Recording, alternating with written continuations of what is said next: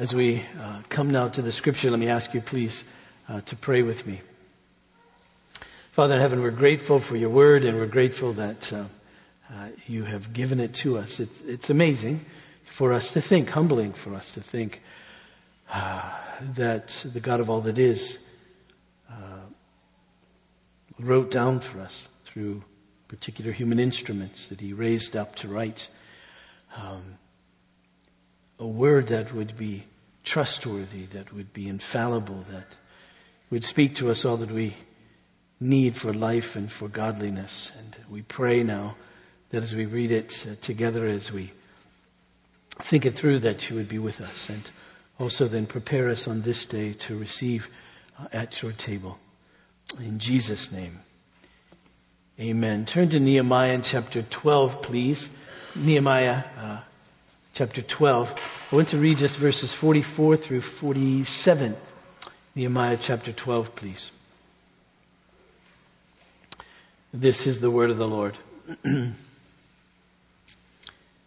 On that day, men were appointed over the storerooms, the contributions, the first fruits and the tithes to gather them into the portions required by the law for the priests and for the Levites according to the fields of the towns, for Judah rejoiced over the priests and the Levites who ministered. And they performed the services of their God in the service of purification, as did the singers and the gatekeepers, according to the command of David and his son Solomon. For long ago in the days of David and Asaph, there were directors of the singers and there were songs of praise and thanksgiving to God. And in all Israel in the days of Zerubbabel and in the days of Nehemiah, gave the daily portions for the singers and the gatekeepers, and they set apart that which was for the Levites, and the Levites set apart that which for the sons of Aaron. Well, what I want to do today, if God will help me, is to make a very simple, but I think very significant application of this passage to us. Simple, uh, perhaps not immediately obvious, but I think as I lay it out, you go, oh yes, of course and uh, yet so necessary for us if we are to continue to live and to flourish uh, as a group, a company, a church, uh, the people of God in this in this place. Now, you remember just to catch us up uh, where we are. Um, Nehemiah was sent uh, by God to rebuild the walls around uh, Jerusalem. You remember that was necessary because the people of God, especially in the southern kingdom, had been exiled into Babylon for 70 years or so. And by the providence and promise of God, they were sent back, those in whom God had worked in their hearts to go back, sent back to, to rebuild, really, um, their worshiping life before God as the people of God this remnant even uh, in the southern kingdom would go back and, and rebuild the city of Jerusalem and rebuild the surrounding areas of, of Judah and Benjamin and those tribes and would be once again the worshiping community, congregation, church of, of God. You remember all this uh, was promised by God. You remember the promise to Abraham, and he said there would be descendants from his family, out of which one would come and who would bless all the families of the earth. Now we know that very one to be Jesus from the family of Abraham, but you also know that the family of Abraham ultimately was, was, was in Egypt and enslaved and then delivered.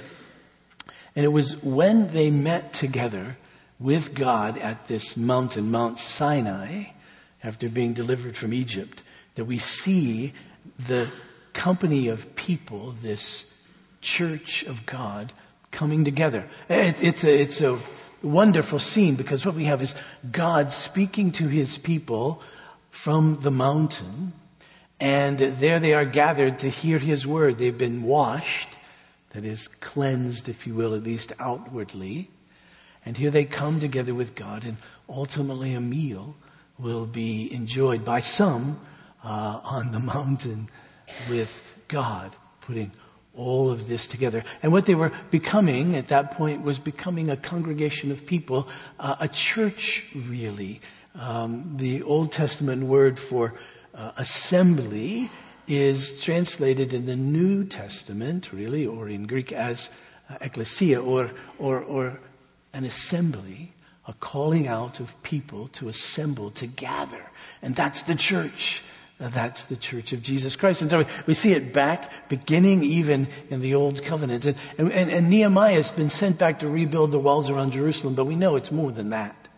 He's, he's, he's come back to rebuild the walls so the city can be repopulated so that this worshiping community of God can be reestablished.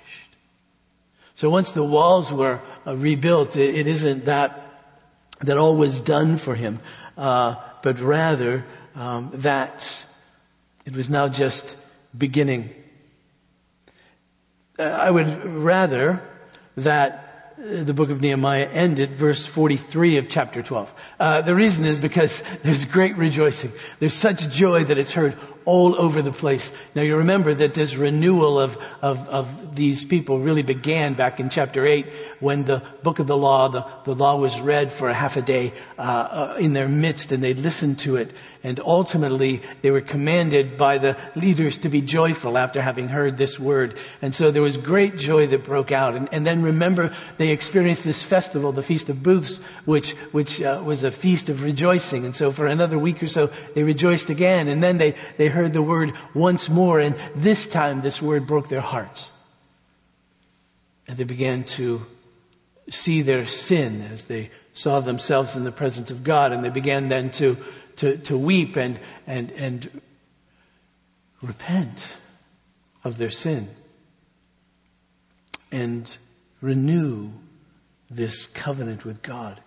And they made vows once again to Him to follow Him and these particular areas that they had, that they had broken.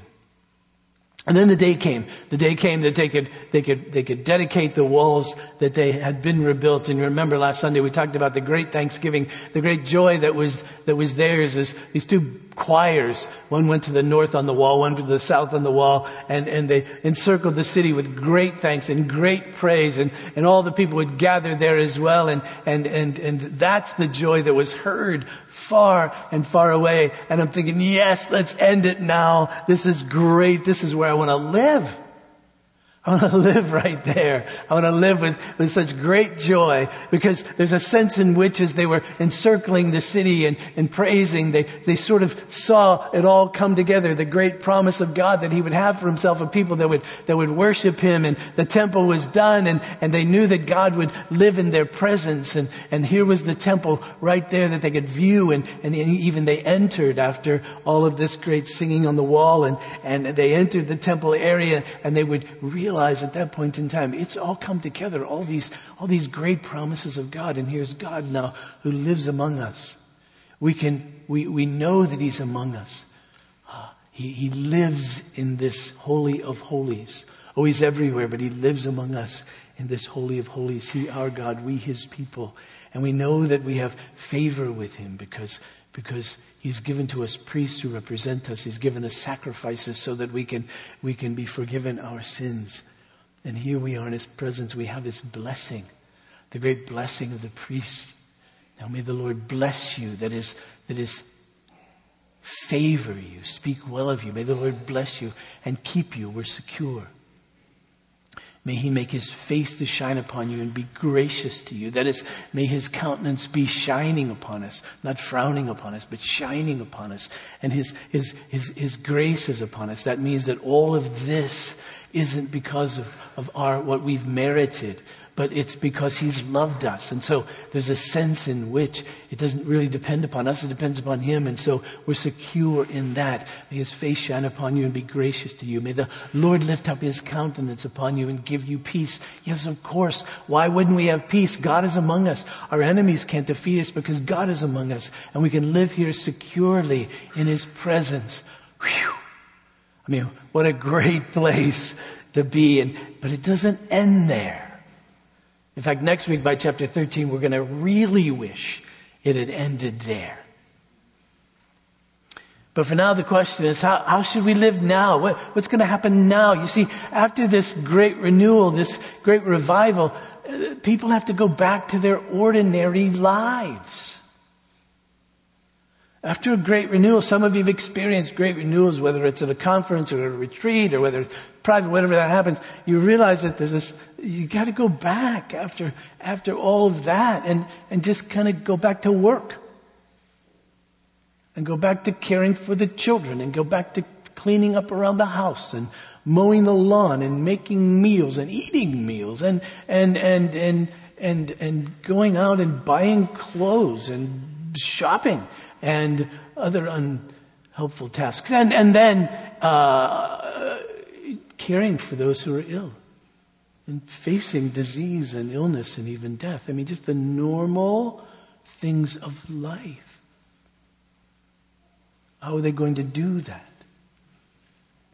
Well, they know, knew in order to do that, they would have to get back into this normal temple worship. Somehow the temple would have to be maintained and, and the priests would have to be maintained for all of, all of this uh, to work. Michael Horton, a theologian in California, uh, teaches at a seminary they called Westminster West, uh, wrote a book recently and here's the title. The title is Ordinary, Sustainable Faith in a Radical, Restless World.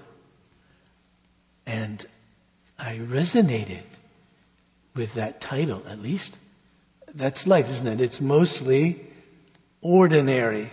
For them, they had this great high point, and now it's all been done, and there it is. Now we have to live with it. We have to live in the midst of what all of this means for us. Ordinary, sustainable faith in a radical, restless world. How do we do that? Another author puts it like this, commentator. It Says, unlike a fairy story, however, this happy ending doesn't mark the conclusion of the book.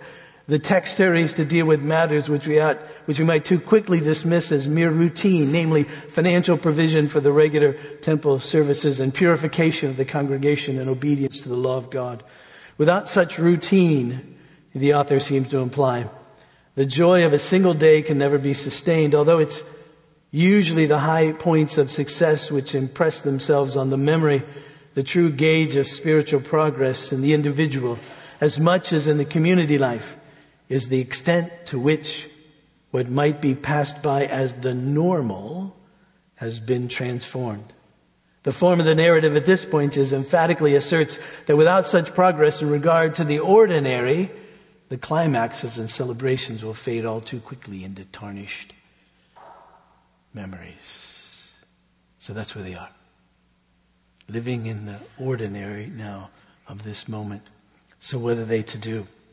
We see what they did. Uh, they they appointed men over the storerooms. Uh, you, generally, when we think about the temple, we think about the the big places, the important places, the various courts, most especially the holy of holies, the, the holy place, and the most holy place, and all of that. But we have to realize that there's lots of practical stuff that uh, that goes on. Uh, so they had storerooms around the outside for various purposes. You got to store all those utensils. You got to store all of the basins. Uh, you got to clean them up somewhere. Uh, and and here, what they were storing were all the tithes and offerings that came in because they they were messy. There'd be animals. There'd be grain and oil and all the produce that would come uh, from all the people, their, their tithes, their offerings, and somehow somebody had to get those and prepare some of them for the sacrifices and some of them to distribute for the priests and the Levites because that was their salary. That's what they ate off of. Uh, that's what they received, and, and and so all of that had to be distributed. Very practical kinds of of matters. It was interesting this morning. Uh, Chad and uh, some of the other elders were praying together before the service as we do, and okay, we were talking football. And, and before we prayed, and, and Chad said, I wonder what, he had no idea what I'd be preaching this morning, so, you know, he had no idea I was going to say this. Uh, he said, I wonder what the priests of old did right before they made the sacrifices and all of that. My guess is they were talking something other than perhaps maybe because that's real life. And here they were. And then they were about to do that which was sacred. And so here they are. They had very practical things to do. And they would live then a structured kind of life. You see, on the one hand, this community of, of Israel and these people, we could say was, uh, had a rather organic existence because they were family. They loved one another, or were supposed to. They were friends. They had relationships. They sat around and they talked and all of that was very necessary. They worked together as the people of God. All of that very necessary. But on the other hand, for that to really work, they needed an outer structure that an organization that kept it all together and informed it, gave it meaning, right? And so they had a very formal structure. My goodness, a structure. It was structured as the women of the church will be reading through uh, the Pentateuch and the Old Testament. Uh, right now, they'll be reading about a very about the structure of how they were to live, the kinds of clothes they were to wear, how they were to plant their planting, how they were to clean, how they were to do all kinds of things, what they were to eat, and not only that, but then the whole temple organization. They had priests who would represent them before God. They had Levites who would, who would take care of all the other things so the priests could do their work. And, and these priests would come out of the household of Aaron, these Levites from the tribe of Levi. And so those were the ones who were called to do that work. Others weren't called to do their work. Others were called to submit to them and to bring to them all that was necessary for them to do their work so that this community could exist in the presence of God so that these organic relationships could continue and have meaning. We are people who share this faith in Yahweh. And so here they were in the midst of this. It was organic, but it required an organization too. And so the structure existed. And so that's the ordinary. That's the structure. In a sense, it doesn't work unless you bring your animals and you bring your grain. It doesn't work unless you submit to, to the structure that God has put into place. But when you do, and when there's harmony in the midst of that, you see, then we are the people of God, and then we can relate together as such. You got the picture. You see what's happening. Now day after day there will be sacrifices made. They'll smell it all over uh, Jerusalem and the aroma will remind them of who they are as the people of God. And then there'll be special days when other sacrifices are made that have, have more profound even meanings of various offerings. And all of this will continue and people will work and people will have children and people will have fun and people will do the things that human beings do. And that will be life. And it's this that will ultimately sustain them. Those of you who know me know where I'm going with this. because you see, this simple but profound application to us is that we live in the ordinary. There are profound events in our lives, profound events in our lives spiritually for some of you, it may have been your time of conversion. Others, it wasn't profound, but for some, it was profound. For some, it may have been a, a moment with you and the Lord. It may have been at a conference. It may have been in a worship service. It may have been with you alone or with you with another person or in a small group, whatever that is. It's a profound moment and you realize it just comes together at that moment the joy and the rejoicing and the sense of the presence of God is so real. And you say, I, I just want to stop and I want to live here in this moment. But we know that we don't. We don't. And so how do we live? What sustains that? And what sustains it is this sense of ordinary life. It's not unlike a family life, for instance. Family life has, has is, was organic. Man and a woman, they meet, they fall in love, and all the romantic stuff uh, happens in their relationship, and it's just, you know, and there's certain times, you know, you can remember back the first meeting, the first kiss, the first, you know, your, your wedding day, whatever that is. You go, oh yes, it was so good. But you don't live there, right? You live at the bathroom sink, you know? can't believe she didn't put the cap on the toothpaste. You know? I can't believe he didn't put the whatever. I can't put, you know, you live there. I mean, that's, that's where you live. Those, those kind of ordinary moments. Who's going to make dinner? I got to go to work. What's with the kids? Who's going to pick them up? Oh, I got to visit so and so. They're sick. I might, he's dying. Those, those, we live there in a, in a very sort of, but what gives meaning to that? What gives meaning to that in family life where there's, there's, there's, God says there's particular roles. Husband, you're the head of your household. Be that as Christ loves his church. Love your wife, you see. Uh, wife, submit to your husband. And in that biblical way, I haven't got time to unpack all of that. I hope that, I know that has baggage for some, but take it in the best sense. Uh, uh, submit to your husband. This is the structure in which I live. Children, obey your parents. Parents, discipline your children without uh, being such that they resent it. I mean, you know, you, you, have this structure within it. And, and when that works, don't you know that in ancient Israel, I suspect there were some Levites that said, I could be a better priest than that guy. And he probably could be. But he wasn't to be. And so he had to live with that. I, I could do better. Right? There were some who, outside of the tribe of Levi, said, I could do a way better job working the temple. Every time I show up, the lights aren't on. You know, it's, it's too cold, it's too hot, it's too whatever. You know, uh, I could cut up that animal way better. But, but, uh, you know, could wave that wheat, you know, from Kansas. Whatever it is. You know, I could do it better, but, but, but no, you submit in the midst of that. And all that works in us, you see. This, this good, good, good place. This community of worship that honors God. And so they went back. They went back to what David said. They went back to the Pentateuch. How are we to live now? And they began to structure that and work that. And, and it isn't that it was without joy. There's this wonderful expression in verse 44. For Judah rejoiced over the priests and the Levites who ministered. Now I could milk this for all it's worth, but I'm not going to. Because what their point was, was that they saw in the provision of God how God had called these various ones and ordered the community so that the priests and the Levites uh, were a blessing because the priests would represent them before God. And they wanted their priests to sincerely do that and to do that well. And so they rejoiced in them. Please, here, go and we'll provide, go and do that you may do this work among us so that we're blessed. And they, they too then, in the midst of their, even their rejoicing, submitted to God. Maybe I can do this better than they, but I'll submit to God and rejoice.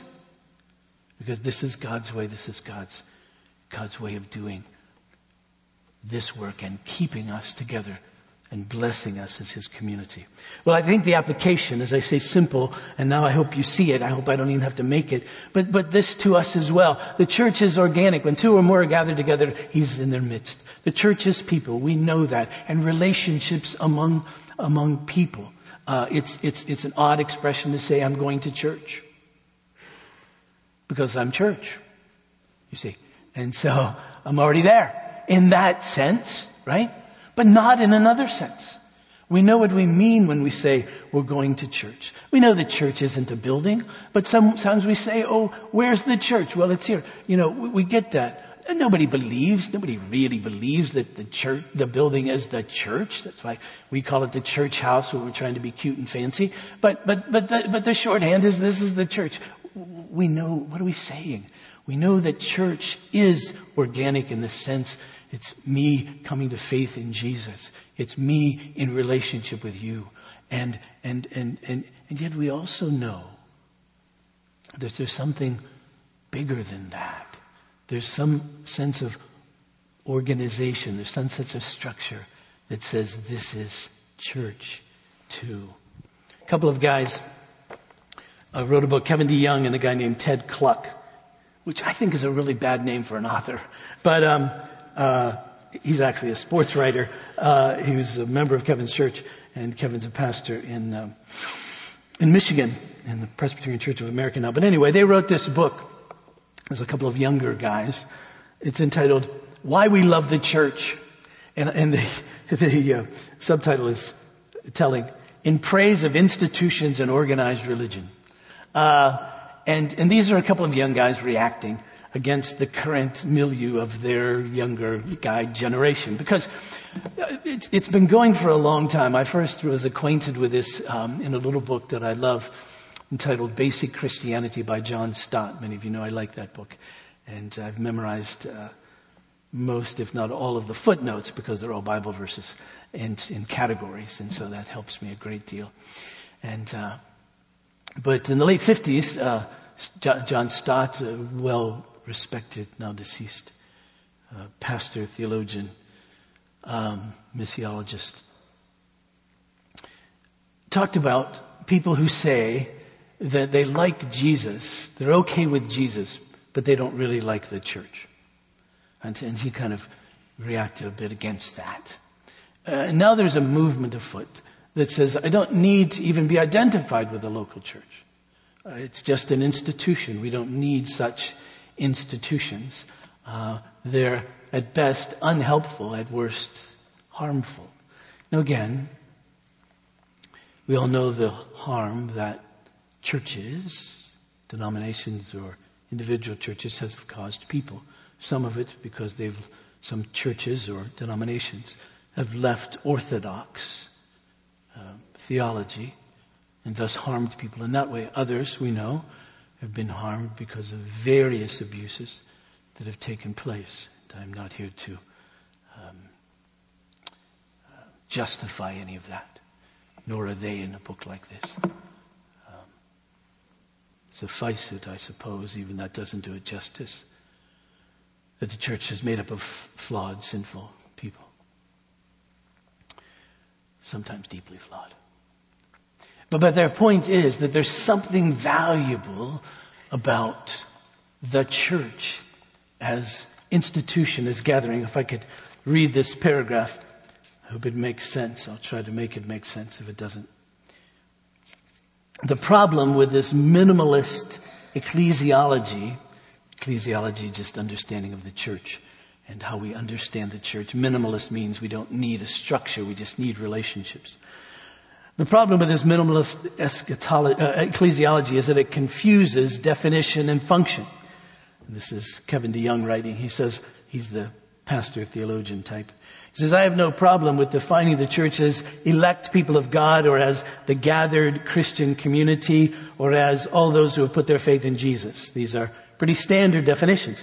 But to say that the church is the people of God is, the not, is not the same as saying that wherever the people of God are, there you have a church. The problem with the previous sentence is that church is used in two different ways. At the beginning of the sentence, where it says that wherever the people of God uh, is, uh, it's saying the church is the people of God. At the beginning of the sentence, the church refers to the universal organic fellowship of Christians. We're, we're all joined together. That's 1 Corinthians uh, chapter 12 verse 13 says the Holy Spirit baptizes us into one body. So when you become a Christian, you're a member of the church, the body of Christ, right? No question about that. Um, so of course the church is the people of God. The two are almost synonymous. But in the second half of the sentence, a church suggests a local concrete expression of the universal organic church. The church manifests itself in churches. And churches do certain things that are marked by certain characteristics. You see, that's the point. God has given us to each other in relationship, but He's also given us church as assembly, as gathering of people with a particular structure, as particular structures that gives meaning to faith and meaning to the individual relationships that we have with each other. For instance, Ephesians in chapter 4.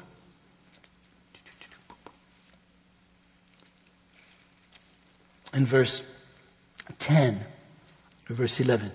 And he, the he that is Jesus, the maker, the builder of the church, and he gave the apostles, the prophets, the evangelists, the shepherds and teachers to equip the saints for the work of ministry for building up the body of Christ.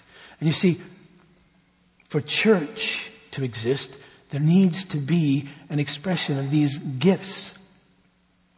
Uh, the apostles, the expression of the apostles uh, in the church, in a particular church, is the Bible, the New Testament, particularly. He gave us the apostles, and so it needs to be apostolic in that sense, based on the teaching of the apostles, and prophets, and the evangelists, and, and the shepherds and teachers to equip the saints uh, for the work of ministry. Without that, without those gifts given, then there's no building up of the body of Christ. We don't mature together. That's how God has structured it. And, and so what we find, like it or not, we find in the scripture elders in local expressions, in churches. Every time Paul planted a church, what did he do? He appointed elders. Now that's a quick expression for the fact that no doubt he identified those men who would be elders and he trained them in particular ways. He, he knew they were able then to oversee the life and ministry of the church. The function of elders so significant in the life of the church. We read it in Acts chapter 20, uh, where Paul is meeting with a group of elders. Um, these are uh, elders in the church of Ephesus, mm, where Timothy was pastor. And um, he met with them in another town uh, because Paul didn't think he could get to Ephesus. He thought he was going to be killed. And in verse 26 of Acts 20, Luke writes, Therefore, Paul saying, I testify to you this day that I'm innocent of the blood of all, for I didn't shrink from declaring to you the whole counsel of God. So then here's his instructions to these elders. Pay careful attention to yourself and to all the flock in which the Holy Spirit has made you overseers to care for the church of God, which he obtained with his own blood. And so what we need to see in church are elders who oversee and those who recognize their eldership and submit to them. All the flock of which the Holy Spirit has made you overseer to care for the church of God which he obtained with his own blood. And so there's a sense in which if one is outside of this church with elders overseeing, one will not be cared for as a believer as one ought.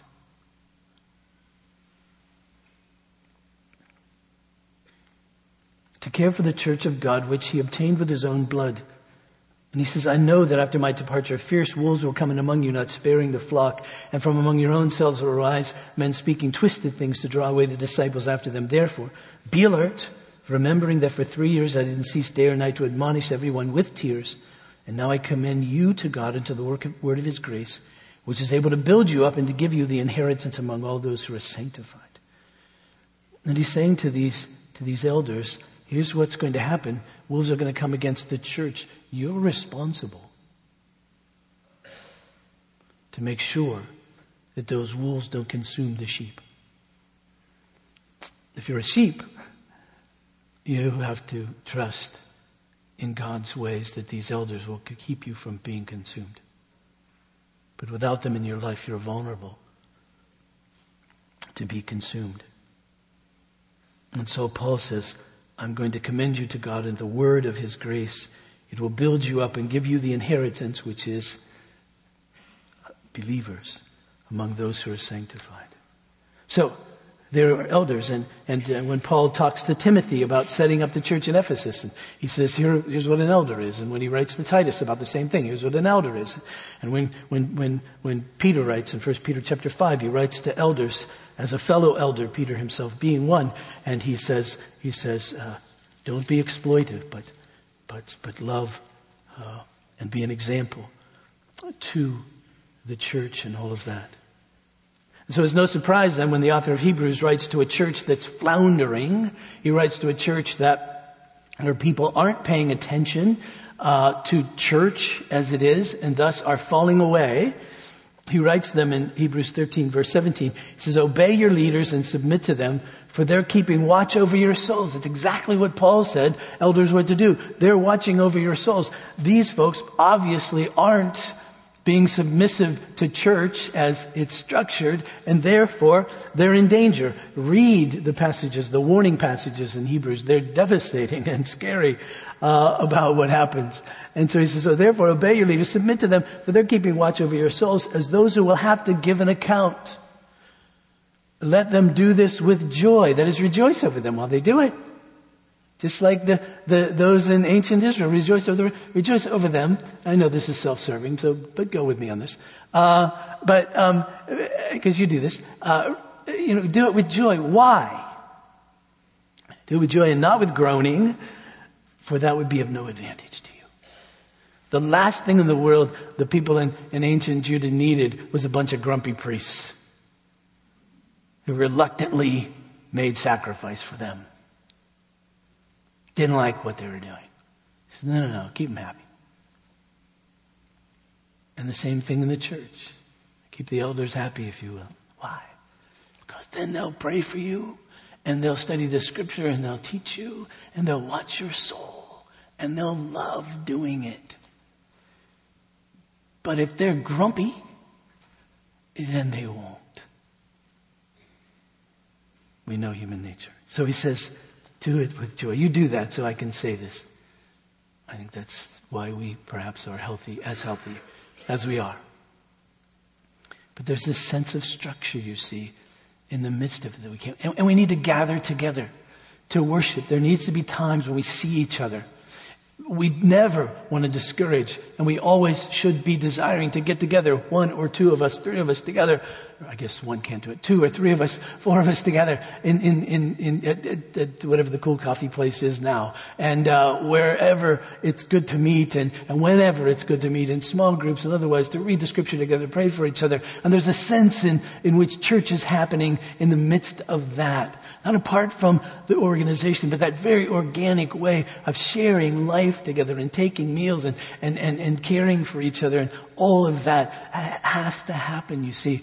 But, but there is a sense in which we need all of us, as many of us together as can, gather on a weekly basis uh, to see each other and to realize, oh, this is the manifestation of, of the work of God in this community. We look around and we see each other we say, yes, I'm not alone. That's important. The church has been doing that from the very beginning. In fact, I, I, I no longer, I, I, used to have a little book on my coffee table, on our coffee table at home, because um, I would read it there. It was just a, a, nice thing to read. And many people teased me as they came over because they thought my reading was a little bit nerdy. Uh, the title of the book is Liturgies of the Western Church. Uh, but it's fascinating. And, um, and here's a quote uh, from that book, um, Justin Martyr, second century. He writes this. He says, on the day which is called Sundays, all who live in the cities or in the countryside gather together in one place.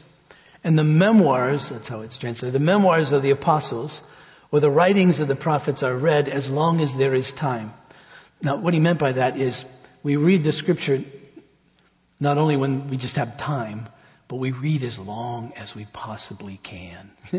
as long as there's time. As long as we can do this. So longer than we do probably. Uh, then when the reader is finished, the president, okay, translation, in a discourse admonishes and invites the people to practice these same examples of virtue. Then we all stand up together and offer prayers. And as we mentioned before, when we finish the prayer, bread is presented, wine with water, and the president likewise offers up prayers and thanksgivings according to his ability, uh, his ability and the people assent by saying amen. That's exactly what we do. So many centuries later. That's church. Is it church when a couple of believers are gathered together praying and reading the scripture? Yes, in some sense. But we can't do away with how God has structured us to be as church. Because that enables our souls to flourish. So there are marks of the church always. That is, how do you know you're in a church? Well, uh, historically, uh, theologians have laid out for us the marks of the church being uh, the preaching of the word, the word of God. Where else does this preaching of the word doesn't happen?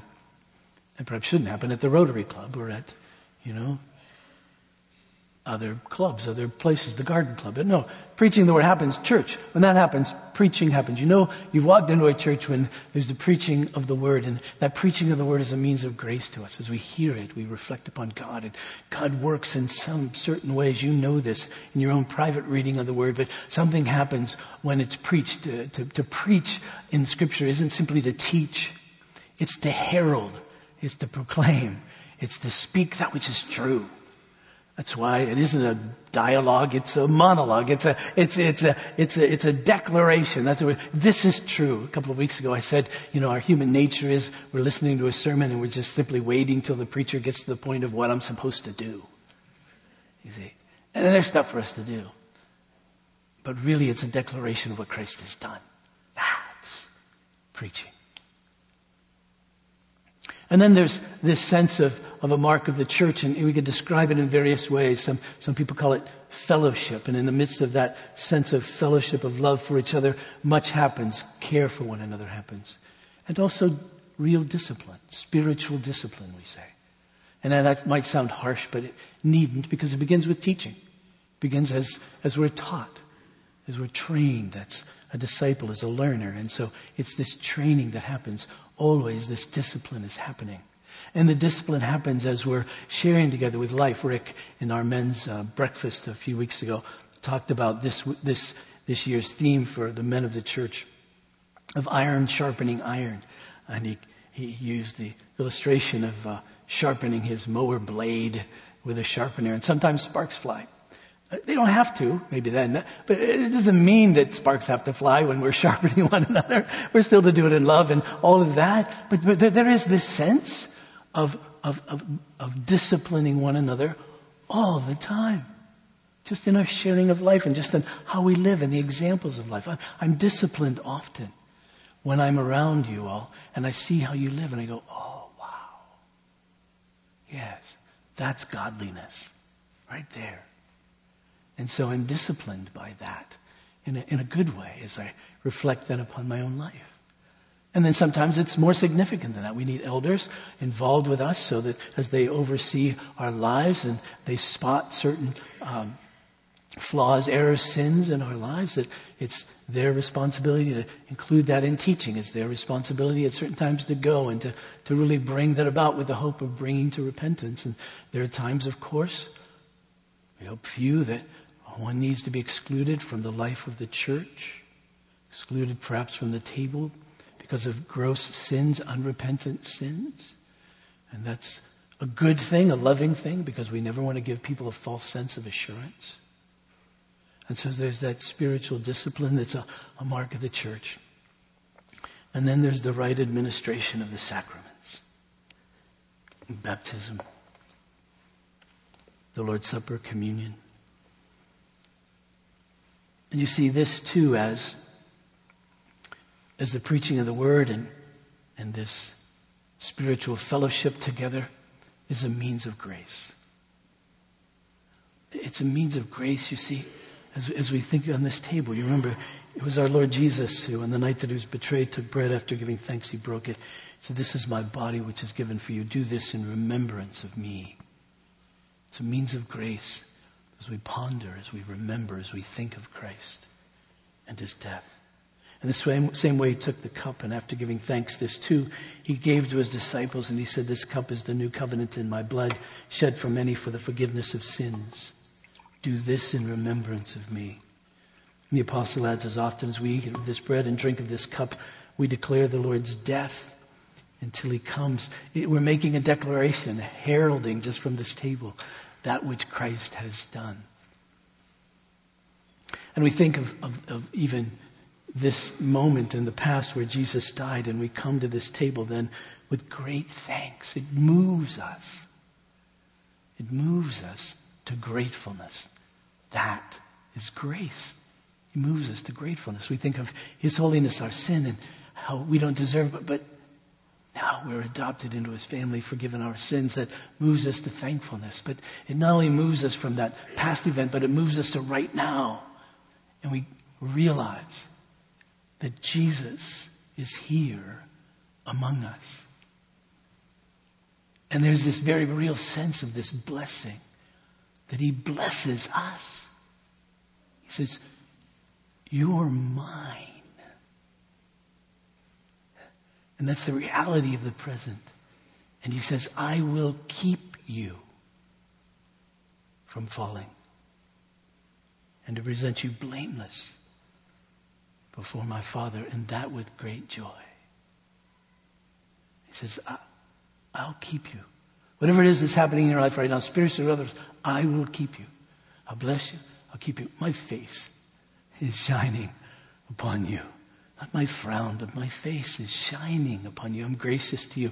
None of this is because of what you deserve. So, so don't say, I'm not worthy. I, I, I've sinned. I know that. I forgive you.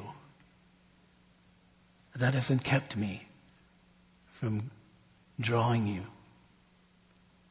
So come, face to shine upon you, gracious to you. My countenance is upon you. I'm watching, I'm looking, I'm with you.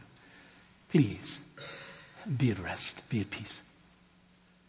And there's a sense in which, as we come to this table in ways that we can't perhaps even explain, there is a sense of peace, a means of His grace to us.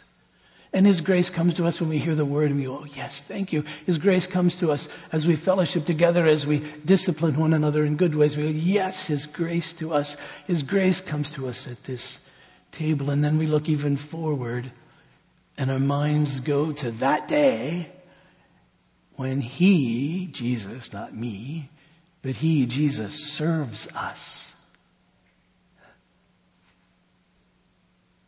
with every good thing in that great marriage feast.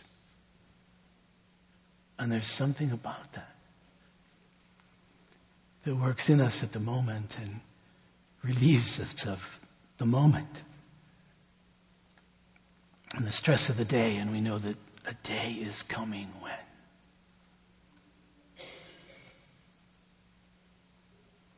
Let's pray. Father,